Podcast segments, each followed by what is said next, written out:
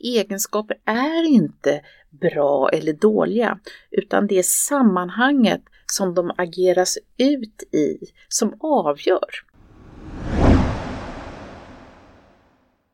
Du lyssnar på Chefspodden med mig Hanna Broberg och idag ska vi prata om ledarskapet och skuggan.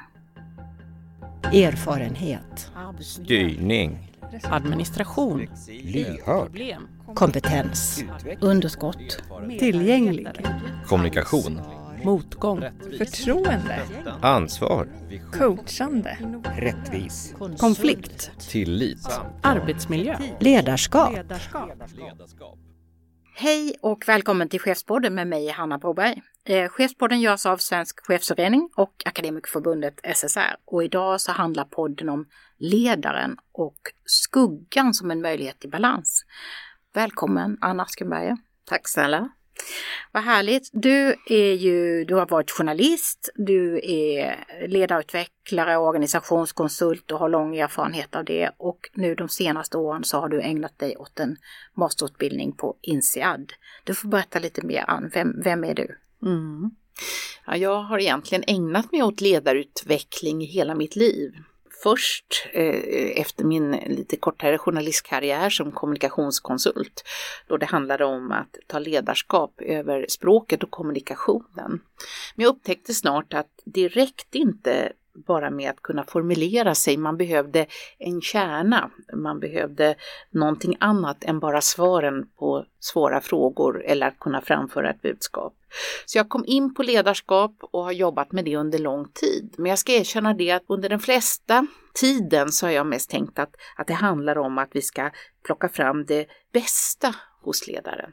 Och ju mer jag har jobbat med eh, och förstått eh, hur vi människor fungerar så tänker jag att det är en, en, en, stor begränsning. Varför nöja sig med det bästa när vi har långt fler egenskaper och känslor som kan komma i bruk och användas i rätt sammanhang? Så min resa genom, eller min resa för att förstå eh, ledaren, den har varit lång men den känner att den, den börjar klarna. Mm. Spännande. Journalistiken är ju den där nyfikenheten på människor mm. och processer och företeelser och sådär och att komma vidare i det.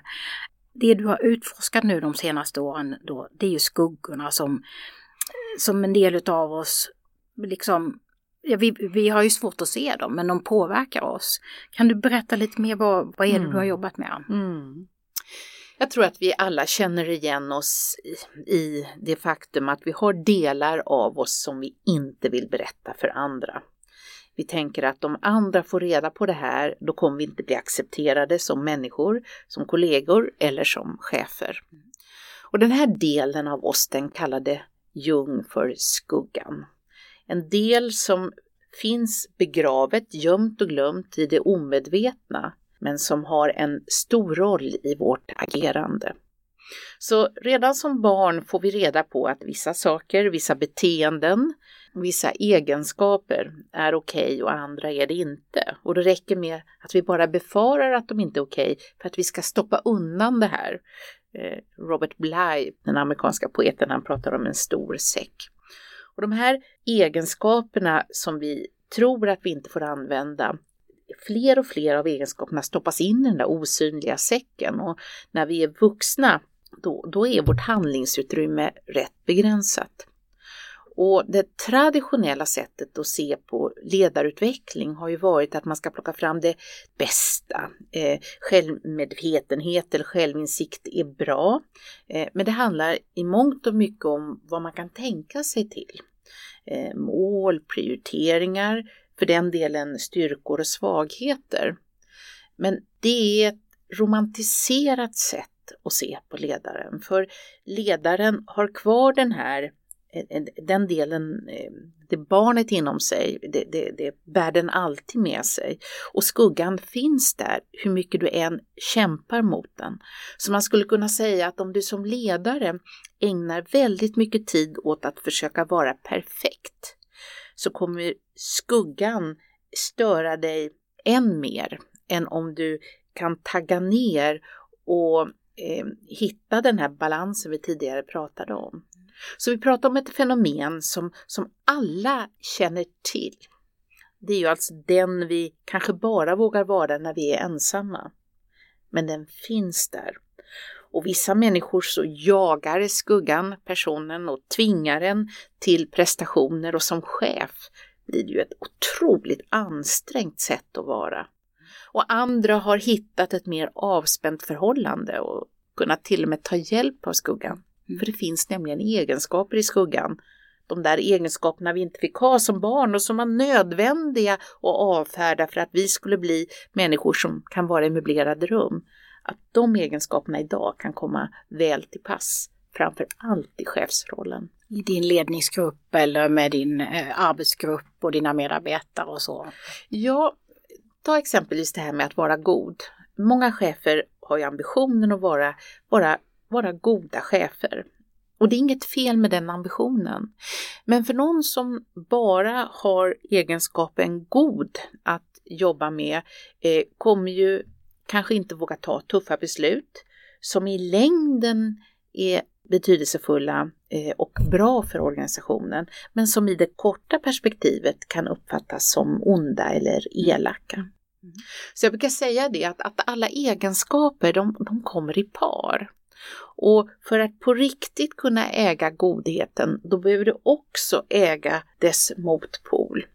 Och när man börjar förstå att egenskaper är inte bra eller dåliga, utan det är sammanhanget som de ageras ut i som avgör. Så i vissa fall handlar det om att våga sätta ner foten, ett beteende vi inte accepterar. Ja, i det korta perspektivet kan jag se som ond om vi får ta det som exemplet. Mm. Men i det långa perspektivet så är det gott. Mm. Så att börja lära känna och förstå att skuggan är inte bara ond i alla fall vill jag säga. Eh, så får vi fler egenskaper att spela med. Mm. Och, och helt plötsligt så blir det ju lite intressant att jobba som ledare när man upptäcker att jag, jag kan få komma tillbaks till det som är jag, vad nu som är jag. Du är en person Hanna och jag är en annan, men när vi kan börja använda oss på riktigt av oss själva så kommer vi verkligen kunna se hur vi utnyttjar vår potential på ett bättre sätt. Det här är ju superspännande för jag tror att många kan känna igen sig och nu pratar vi om chefer specifikt i att man kanske kommer in i ett chefsuppdrag. Det finns mycket kultur i organisationen, det finns styrformer de senaste åren. Du Mm. talar om att förbättra sig Mm. och, och kanske inte våga visa upp det som har gjort, gått fel och så i en organisation. Det Mm. har ju utgått mycket från att man har haft den typen av styrning och Mm. förväntningar och ledarskapsideal och så. Så att man, man kanske inte heller har kunnat reflektera eller titta så mycket åt sidan och försöka få syn på sin skugga utan eh, det har funnits liksom krav eller saker som har format en väldigt hög grad utifrån snarare. Men jag, jag tänker också som nu när vi ska prata om det här som liksom känns som att vi fokuserar rätt mycket på oss var och en som, som personer eh, så tänker jag också som, som fackförbund och, och i, i vår chefspodd så brukar vi ändå lyfta fram att det finns ju just det här organisatoriska sammanhanget som avgör rätt mycket, att det ska finnas goda förutsättningar. Och nu kommer vi i den här podden mm, tillsammans och prata mycket om det i skuggan, kanske sårbarhet och så, som kan vara ganska känsligt att det liksom eh, öppna upp för. Men hur, hur tänker du om eh, hur det hänger ihop med liksom de här Ja. ledarskapsidealen och Ja, ja, den det- här utvecklingen? Kring... Jag tänker till att börja med så tror jag det är viktigt att komma ihåg att vi må ha personliga skuggor som är en konsekvens av sånt vi har gömt och sen glömt från vår barndom, tonår och unga vuxna liv. Eh, det är en typ av skugga. Sen finns det ju såklart skuggor i samhället. Vissa saker är accepterade och andra inte. Men om vi då tittar på en organisation, ett företag, de har ju också sina skuggor. Vi vill vara på ett visst sätt, det kallas värderingar många gånger eller värdegrunder och det är fina ord. Och det vill säga per automatik finns det också sånt vi inte får vara. Och allt är ju inte skrivet på tavlor utan mycket är ju underförstått. Och det lär man sig snabbt vad som är accepterat och inte accepterat. Så att det är ju liksom en, en, en komplex eh, fråga eh, eh, hur, med, med sårbarhet. Men jag, men jag tror liksom, jag tror man måste ta ett kliv tillbaks och tänka liksom, vad skuggan handlar om? Jo, det handlar ju om att jag absolut inte vill vara något. Okej, okay, men vad vill jag då vara? Så Jung han pratar om persona, det är ju den klassiska masken i antikens Grekland skådespelarna hade för att växla roll. Den här masken är ju en nödvändighet för oss. Det är ju vår, eh, vårt möte, vårt ansikte utåt. Och jag har då från tidig ålder fått reda på att, att så här ska jag vara, det tar jag med mig. Men den organisation jag är i bidrar ju till att forma masken. Den yrkes, eh, liksom, jag har. Är jag chef så finns det ytterligare en förväntan. Och sen är det ju vilken bransch, liksom, att, att ja, men, i den här branschen förväntas man vara så. Eh, så, så den här personen är någonting man, man väljer, men man ska också veta att det är någonting som man eh, som man också liksom, eh, anpassar sig efter. Det är ju en, ett, ett kontrakt mellan mig och andra så vill de se oss. Det är vårt bästa jag. Eh, det är en eh, förutsättning. Och, det är återigen inget fel att vilja sitt bästa jag. Men eh, problemet blir ju att tro att människan bara har liksom det här. Ehm, vad Jung fann och vad jag har tagit fasta på i mitt arbete är ju att, att allt det du vill framhäva som viktigt för dig i din roll, i den kontext du är i, finns i sin absoluta motsats i det som heter skuggan. Mm. Så du kan inte äga de här goda egenskaperna om du inte också tar ägarskap över de andra. Och det gäller ju också en organisation, så mm. alla de värderingarna då som står på mm. väggen, om vi lika ofta, eller åtminstone ibland, pratar om motpolen, de finns också då tror jag vi skulle på riktigt kunna få en organisation som, som, som klarar av sårbarheten. Va? Det pratas ju mycket om sårbarhet, jag tycker man ska vara lite försiktig med sårbarhet också. Mm. Eh, men det, det som jag upptäckt som har jobbat så mycket med ledare kring skuggan är att, att när jag upptäcker min skugga och vågar berätta om den, då kommer du tänka, ja men det är ju det är ju min skugga också och din skugga blir min skugga. Så att vi, vi är mer lika än olika. Mm. Eh, och när vi då slutar prata om goda och dåliga egenskaper, då tror jag också händer någonting. Mm. Eh, vi, att liksom bannlysa egenskaper, det tror jag inte på. Nej.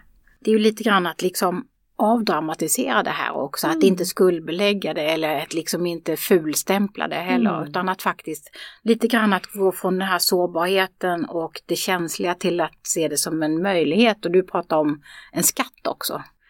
Ja, alltså att det vi har utvecklat i då personan, mm. det är klart, det är ofta färdigt.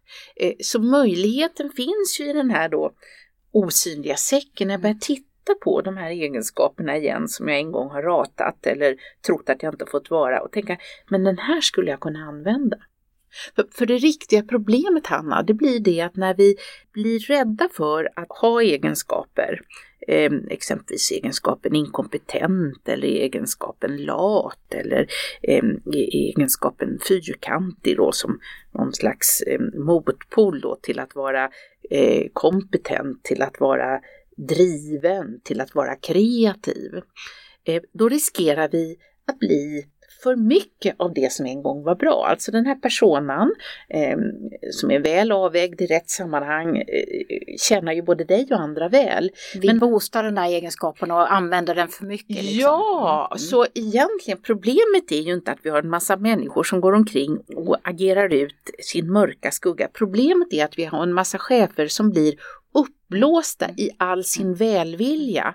Alltså du vet det här hur lätt det är att fastna i någon säger du är så bra. Du är, till exempel, om vi tar det här med kreativitet.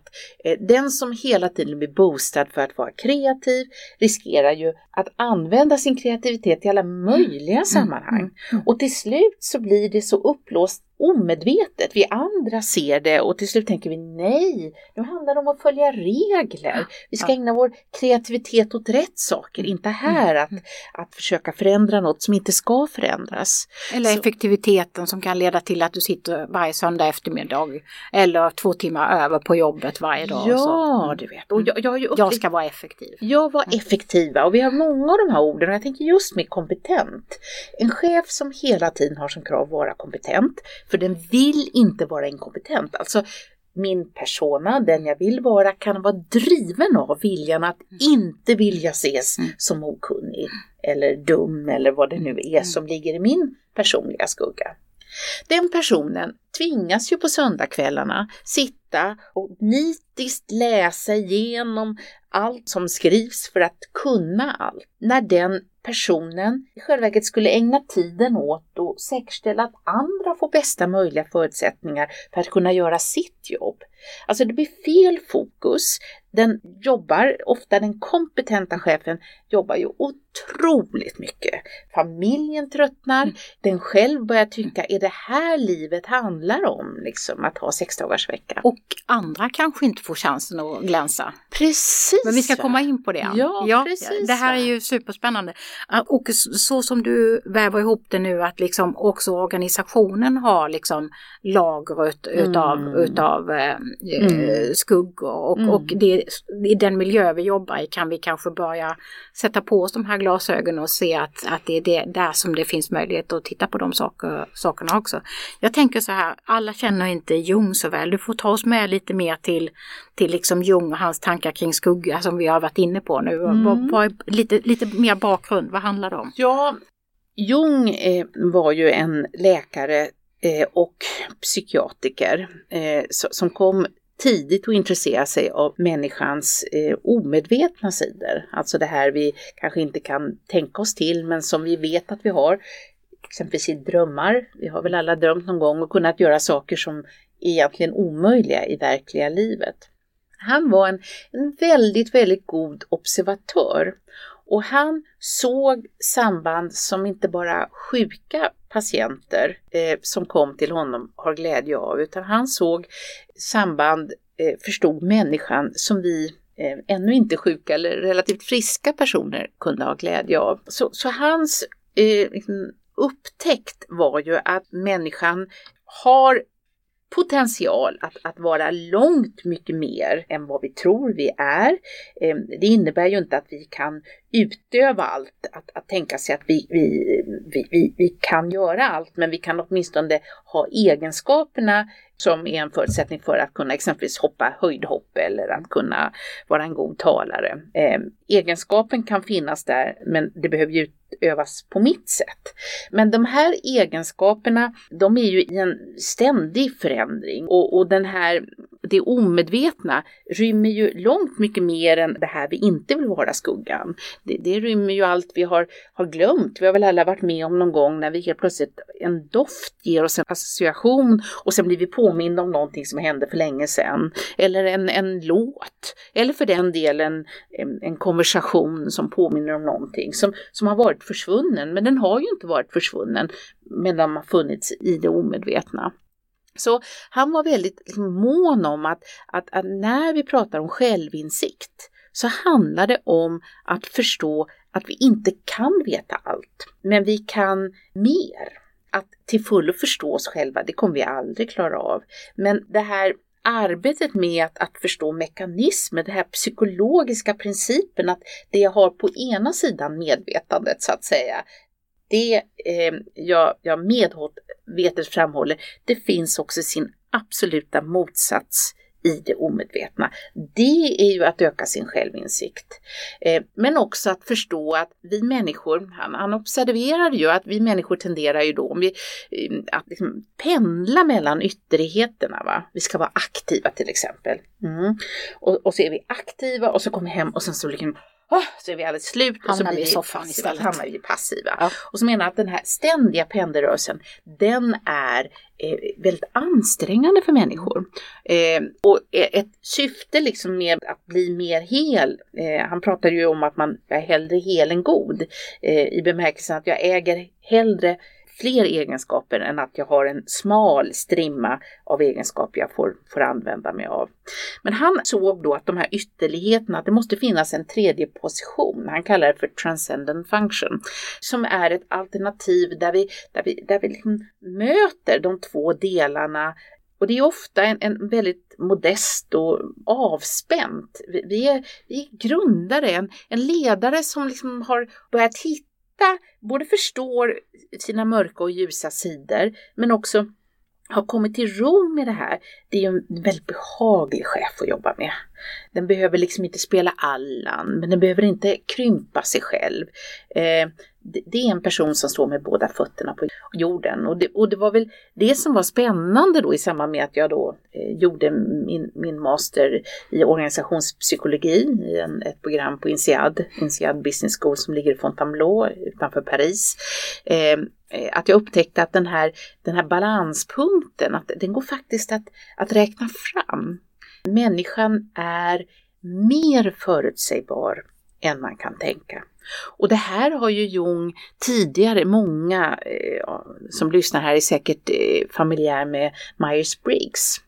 Eh, och den bygger ju på fyra funktioner och fyra attityder som vi människor tenderar att liksom vara på ändra sidan. Eh, Jungs eh, arbete kring arketyper, vem känner inte det? Eh, utan Jung hade vi inte pratat om introverta eller extroverta människor. Eh, Jung har bidragit mycket till förståelsen av människan, men han anses som svår. Vid sidan av att han var en kliniker så skrev han över 12 000 sidor. Och han var av åsikten att, att jag skriver, eh, att göra systematik av det här, det, det, liksom, det är inte min uppgift, det, det får omvärlden ta hand om. Så när man läser Jung så behöver man ha lite fantasi och tänka vad kan han mena här? För vissa begrepp kommer man ju först fatt i på slutet och det som man beskrev där var egentligen samma sak som det där men det hade en annan form. Så det som är spännande med Jung när man börjar titta på honom är att det var en osedvanlig klok person som har mycket klokskap att ge oss. Och den kanske viktigaste klokskapen är att, att vi kommer aldrig kunna veta allt. Vi, vi kommer aldrig kunna bli fullkomliga i något, någon slags bemärkelse. Men den här resan, alltså livet är spännande till sista andetaget. För balansen, den, alltså vi är förändliga varelser. Den här skuggan eh, och personan är ju inte ditt öde, det ändras med tid, det, det får nya skiftningar. Balansen förändras, det är ett ekosystem som gör att du som människa och chef kan och har möjligheten att utveckla dig på ett, ett fantastiskt sätt. Så jag tycker han ger en hopp. Men när du beskriver det så tänker jag också att med de komplexa chefsuppdrag vi har mm. och, och svåra, svåra uppdrag, svåra miljöer, svåra sammanhang, eh, stora krav, så, så tänker jag att det här är ett spännande sätt att se på hur jag kan utvecklas. Jag associerar det mer till, inte nya KPI och, och liksom New mm. Public Management och, och liksom Eh, ibland i vissa sammanhang kanske fem tips om hur du blir en bättre chef eller klarar semestern eller klarar mm. rekryteringen. Eller ja, du vet de här mm. listorna mm. som kommer. Utan att det handlar mycket mer om liksom växt och mognad och att det är en, som du beskriver det också, en process till sista andetaget. Att det här är någonting vi alltid måste jobba med, men som kanske har blivit lite för lite utrymme för som chef. Att du behöver mm. försöka ta dig det här utrymmet att reflektera kring det, att se det, både din organisation och dig själv och, och, och jobba med, med de här sakerna. Ja, det... Att man lägger Jung lite på hyllan, han är för svår. Men det är en svår resa som man måste Ja, men jag menar ju att han inte är så svår, men Nej. han anses mm. ha många mm. svår. Men mm. det, som, det fina i det här, det är det att om jag kan liksom bli tillfreds med mig själv, om jag inte längre behöver dölja så mycket av de sidor, min skräpigare bakgård, då kan jag till fullo fokusera på det uppdraget vi har, mm. den uppgift som ska lösas. Mm. Idag vet vi ju att du pratar om komplexitet. Många av de uppgifter vi ska lösa har aldrig tidigare, eh, vi har inte närmat oss dem. det är nytt och det är flera det är trådar. Och, ja, absolut, mm. liksom. Och, och, och, vad som är rätt och fel vet vi kanske långt mm. senare.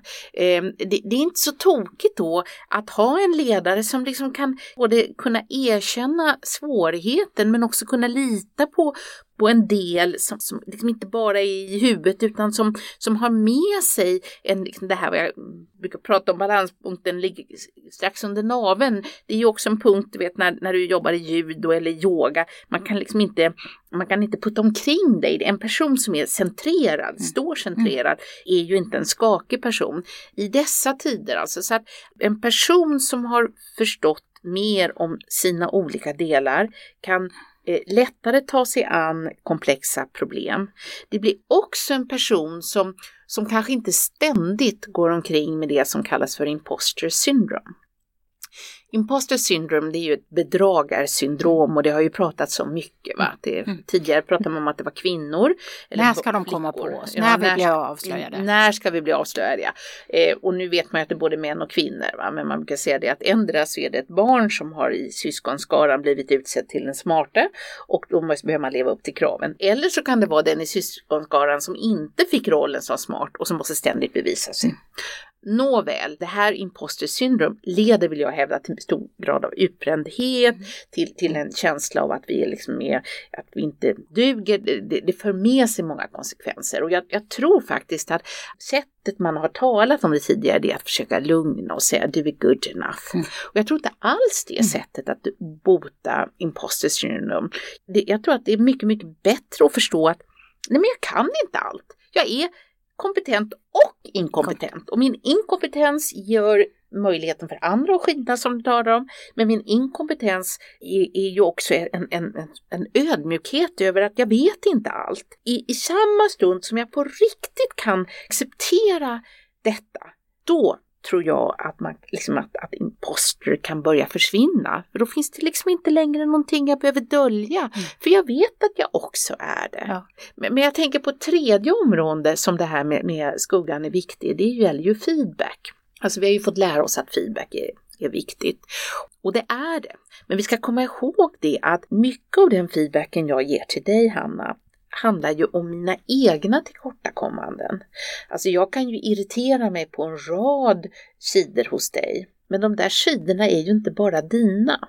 Om inte jag hade haft dem själva så hade jag aldrig kunnat se dem i dig. Så den här irritationen, den är ju ofta ett tecken på att det är faktiskt min egen skugga Det är den möter. första aning du kan ha när du vill börja fundera på dina skuggor. Ja, Vad det, är det du irriterar dig på hos andra? ja. Ja. Men problemet blir att förstår vi inte det här fenomenet när vi ger feedback, då tror vi att det bara handlar om dig.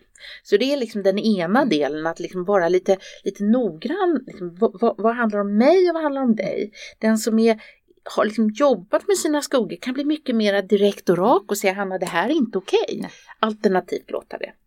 Men den andra delen som är problematisk då om inte chefer förstår den här mekanismen, det är ju det att det handlar ju, skuggan är ju inte bara mörk utan skuggan har också ljusa krafter. Som barn, eh, när vi redan är bebisar, så söker vi liksom ett ideal, någon att förhålla oss till och det är ju våra föräldrar, våra första ledare. Eh, när vi sen kommer in i, i arbetslivet så möts vi ju av chefer och de övertar den här rollen. Så vi kan ju tycka att det är tufft att vara chef, men vi ska veta det att det är långt mer vanligt att medarbetarna idealiserar sin chef än att man kritiserar chefen bakom ryggen. Och att då inte förstå att eh, den här processen, alltså att, att medarbetarna vill ju lägga in alla möjliga egenskaper så det blir någon typ av superwoman och, och en del chefer tar ju åt sig och tror till med detta. Kommer man in som chef så kan man också ärva en tidigare chefs liksom förväntningar Ja. och ideal och så. Så Alltså att- organisationen har ett sätt att hantera chefer. Antingen eh, halvgudar eller åker man ut på huvudet för att man inte duger eller vad det nu är. Precis. Det kan vara organisatoriskt. Mm. Så att jag menar att den här kunskapen, den här gamla principen om, om liksom alltings eh, polaritet är viktig i dagens liksom, komplexa och tuffa chefsroll och kanske också en möjlighet för att chefer ska orka och hålla längre och vi ska kunna få människor som vill bli chef framöver. Mm. Så jag tror att skuggarbetet, ja det börjar med mig, men syftet är faktiskt att jag ska kunna vara tillsammans med dig och alla andra på ett långt mer naturligt sätt. i, i ledaruppdraget. Liksom. Mm. Mm. Men Ann, eh, nu har du varit inne på, du har pratat om skuggan, du har pratat om det här eh, uppblåsta som när Mm. vi liksom försöker vara någonting väldigt mycket av en Mm. egenskap vi tror att vi har. Eh, och också den ljusa skuggan Mm. som finns. När vi har den här säcken med erfarenheter och händelser med oss, hur börjar vi arbeta? Hur får vi ihop det här med skuggorna? Hur börjar vi jobba med detta? Mm. Ett sätt att se hos, irritation hos någon annan, men hur, hur jobbar man? Hur tänker man Ja. när man ska jobba med skuggan? Alltså, alltså det du nämner här, irritation är ju faktiskt väldigt eh, god eh, information eh, kring vad är det jag triggas. Att inte bara lägga skulden på dig. Du har någon typ av krok men det är någonting som växer i mig. På samma sätt som när jag idealiserar dig så finns det också någonting som jag kanske borde ta tillbaka och använda mer av. Så det är ju ett sätt att jobba på det och, och jag själv då har upptäckt ändå att det att du kan komma till en viss gräns med självarbete och självstudier men, men, men ibland behöver du få lite hjälp att se det här. Ehm, jag själv har valt att försöka titta på skuggan från sin ljusa sida. Alltså att alla egenskaper har ju inte bara en mörk, toxisk, ond sida, för det är också skuggan. Den har också något hälsosamt och klokt och sunt. Och kan jag börja se värdet i den sunda delen, då kanske jag också kan plocka bort laddningen i den mörka skuggan. Som du beskrev det, det goda som också är ont. Och hur ser du det ljusa i det onda då? Ja, att liksom förstå att det finns, det finns ju, det vet vi ju alla, att liksom det finns ingenting som bara är bra eller bra är dåligt, eh, att kunna se nyanser. Men det, det finns ju många, många sätt, det finns ju, man kan eh, man jobbar på många sätt, men, men jag har ju eh, själv då med, med, tack vare min masteruppsats hittat ett sätt att kunna närma mig skuggan. Ehm, och, och det är klart att det finns ju långt fler, men jag tänker att det här är någonting som kommer att komma. Det här att kunna eh, prata om det tuffa, det svåra, det mörka i ledarskapet gör faktiskt att vi får en ljusare arbetsplats eh, där vi kan åstadkomma mer.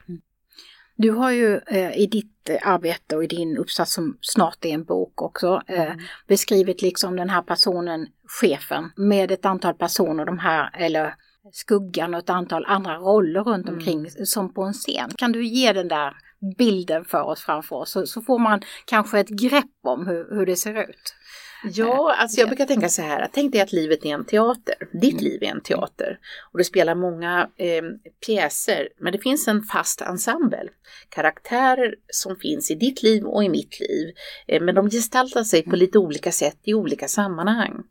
Och den första karaktären är ju den här personan, jag har kallat den för den positiva personan, det är ju det bästa jag, det är ju den här eh, svärmorsdrömmen. Eh, och den har ju då sin direkta motsats i den mörka skuggan. Den som vi också är, eh, men ännu inte kanske vill kännas vid. Men vi kan konstatera det att när jag inte vill vara min skugga eller när jag blir för förtjust i imagen av den här personen, ja då blir jag ju upplåst, omedvetet upplåst. Eh, och jag kan bli änglalik eller jag kan bli liksom djävulusisk, men i min omgivning blir jag enerverande. Olidlig. Man blir olidlig utan att veta om det med de bästa intentioner.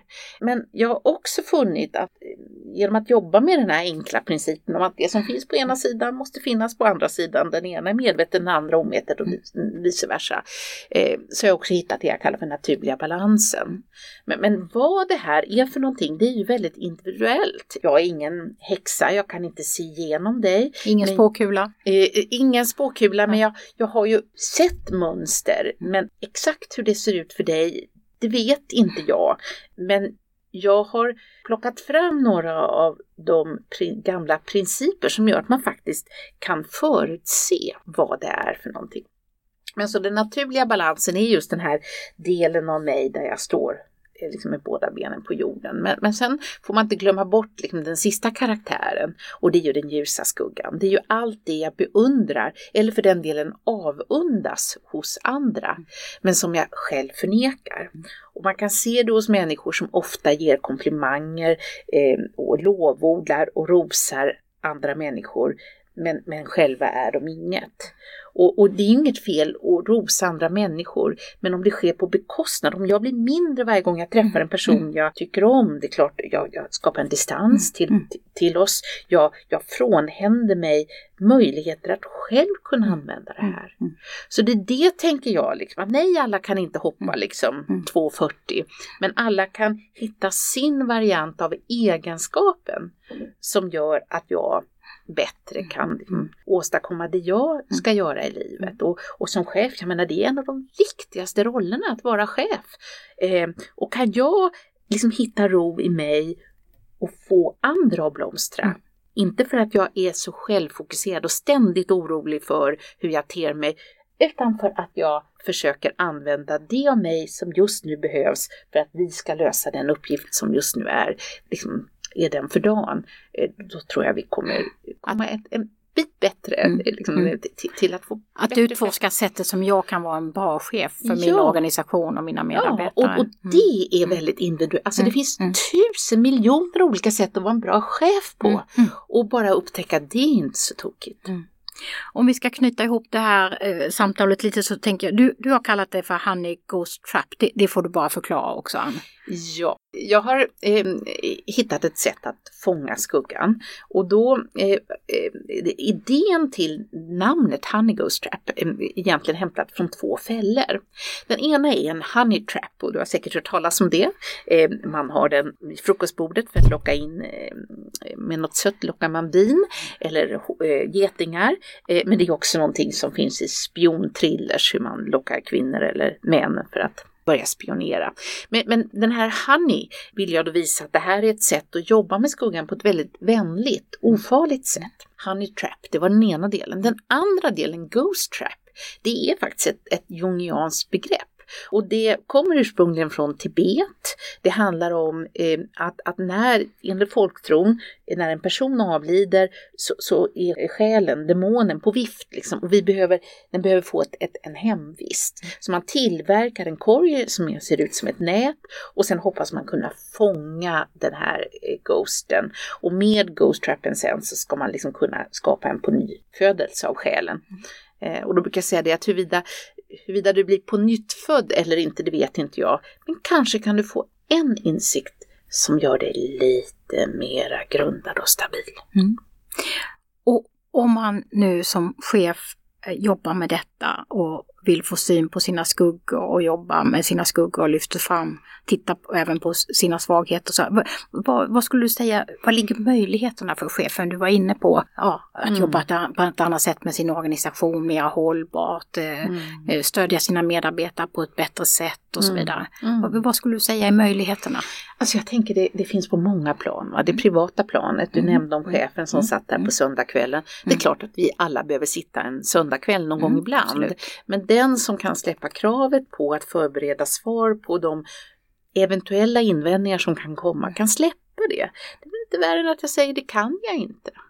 Eh, den får en större eh, helgfrid och kan komma tillbaks till jobbet mer utvilad. Så att släppa kravet på perfektion eh, och mer kunna se att ja, visst kan jag, visst kan jag inte. Vissa delar har jag, vissa har jag inte. Men det, det, är liksom, det, det, det är inget trauma kring det. Men det är den personliga delen, att få ett mer avspänt men också nyfiket sätt att titta.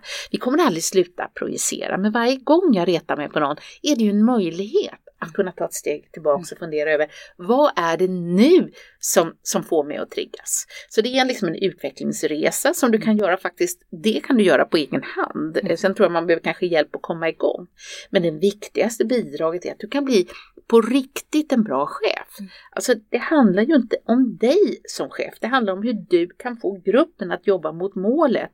Och den som kan lämna sig själv, inte är så självcentrerad och självfokuserad, den kommer göra ett jättegott jobb. Mm. Och på riktigt vara en förebild för andra att våga visa sina skuggsidor, men också sina solsidor. Mm. Våga träda fram, våga ta plats. Skulle du säga att det finns några risker i den här typen av diskussioner? Vad, vad, vad händer? Kan det, något farligt är, är ju inte så, men, men, men liksom men- reaktioner från omgivningen Nej, och sådär. Men jag, jag tänker så här, vi pratade om sårbarheten. Jag, jag tycker man ska vara väldigt försiktig Mm. med, med att, att liksom, eh, tvinga fram en, en, eh, en sårbarhet där människor inte är beredda för Mm. det. Eh, och det är väl det som är mitt bidrag till det här, att jag tar det från den ljusa sidan. Eh, för att skuggan, det finns ju ett skäl varför vi inte går mot det mörka. För den har ju också en del som inte är trevlig och som vi alla har. Ja, den där påsen har man ju försökt stänga man har lagt ner det och kanske inte vill se det. Nej, man kanske inte vill se det och vissa delar kanske det med fog säger att man Mm. inte vill se. Mm. Men jag tänker att det farliga är faktiskt, det finns ett uttryck som säger att ändra så äger du skuggan Mm. eller så äger skuggan dig. Mm. Det vill säga den som har börjat titta i den där säcken och börjat kunna titta, nosa på fördelarna med egenskapen men också kunna se att oj, det här är toxiskt. Mm. Den kan plocka bort laddningen. Alltså skuggan är inte farlig så länge det inte finns en laddning. Så naivt eller inte, jag tycker det här är ett enda stort fredsprojekt. För om jag kan sluta fred med mig själv, då kan jag också sluta fred med mina medarbetare, med min organisation, med samhället. Jag kan bidra på mitt sätt genom att kunna se, jag har många olika sidor och mitt bästa jag är kanske lite annorlunda än vad jag trodde från början. Allt har vi inget av. Vad är jag just nu och vad ska vi åstadkomma? Och då vill jag avrunda med att göra en liten spaning. Ann. Vad tror du det här bär iväg på sikt när vi nu har pratat om att det finns eh, olika ledarskapsideal och fem tips och så. Och så pratar vi om detta och vi har i den här podden pratat om mer tillitsbaserad styrning, vi har pratat om shibbolett och annat. Vad, vad tror du det här tar oss någonstans? Hur ser ledarutveckling och, och ledarskapsrollen ut eh, några år framöver? Ja, för det första så tror jag Jung är på frammarsch. Mm. Eh, hans teorier må vara hundra år gamla. Men de har ju funnits med i, i modeller, med bricks och annat som du har sagt. Det har funnits, det har, alltid- många, Mm. många av de personlighetstesten Mm. är ju Mm. liksom baserade, men de har ju funnits framförallt som princip ända sedan människan fanns. Mm. Men jag tror att man börjar liksom se den här, titta på människan och, och sina olika dimensioner. Eh, och jag tror också att när vi, när vi liksom slutar tänka, det är de här egenskaperna du ska ha som chef. Om du googlar på egenskaper Mm. för chef, du, du hittar hur mycket som helst. Kommunikativ och Ja. kompetent. Och, Ja, alltihopa liksom. ja, det, är mm. och inte, det är ju en enorm... alltså- Stödjande och ja, allt Ja, möjligt. Ja. och, Mm. och jag menar det ska både vara stödjande men den som stöttar hela tiden blir till slut curlande och, och, och personerna runt omkring får inte chansen att utvecklas. Så att förstå att, att egenskaper är egenskaper, styrkor och svagheter, glöm det. Däremot så kan den i enskilda situationer vara en styrka eller svaghet och då kan vi börja prata om autentiska ledare i stunden. Eh, men jag tror inte så mycket på att etikettera ledarskapet. Jag tror att, att den här insikten om att vi människor är mångt mer, eh, att, att det finns både liksom goda och onda tankar inom oss. Istället för att försöka bortse från dem så tror jag fler och fler kommer att börja våga prata om det. Och när vi börjar våga prata om det och våga liksom börja använda det, då kommer det börja hända saker. Så jag, trots allt mörkt som sker så tänker jag att jag är hoppfull. Man behöver inte liksom gå på INSEAD eller, eller läsa en komplicerad utbildning eller gå i terapi i 30 år för att kunna börja resan. Eh, men har man väl börjat, ja då är det ju ett spännande äventyr hela livet att lära känna sig själv. Mm. Öppnar du säcken och börjar kika så kommer Mm. du. Jättehärligt! Tusen tack Ann! Vi börjar året så här med att, att lägga bort etiketterna. Vi kastar dem och så börjar vi titta nyfiket och göra oss av med laddning och så på en del saker och så. Eh, Tack Ann för att eh, du har gjort oss nyfikna på, på skuggan och vilka styrkor som finns i att jobba med det. Eh, Vi sänder en ny chefspodd igen om ett par veckor och du hittar chefspodden på Spotify och andra kanaler där poddar finns. Tack och på återhörande. Tack Hanna!